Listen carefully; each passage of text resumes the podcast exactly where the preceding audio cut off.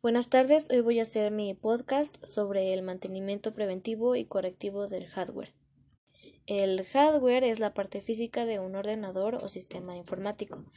Está formado por los componentes eléctricos, electrónicos, electromecánicos y mecánicos, tales como son los circuitos de cable y luz, placas, memorias, discos duros, dispositivos periféricos y cualquier otro material que esté en estado físico y que podemos tocar.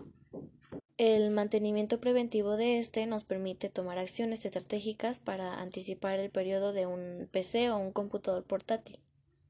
Y el mantenimiento correctivo es el proceso que realiza pequeñas reparaciones en el hardware de nuestro ordenador, incluso hasta llega a cambiar o sustituir una pieza dañada por una nueva. Más resumido, esto sería que el mantenimiento preventivo es una revisión periódica del hardware para procurar un desempeño, un desempeño fiable del sistema.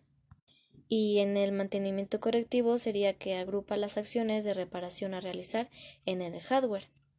Ante un funcionamiento incorrecto o deficiente o incompleto. Y ya eso sería todo en mi podcast del mantenimiento preventivo y correctivo del hardware.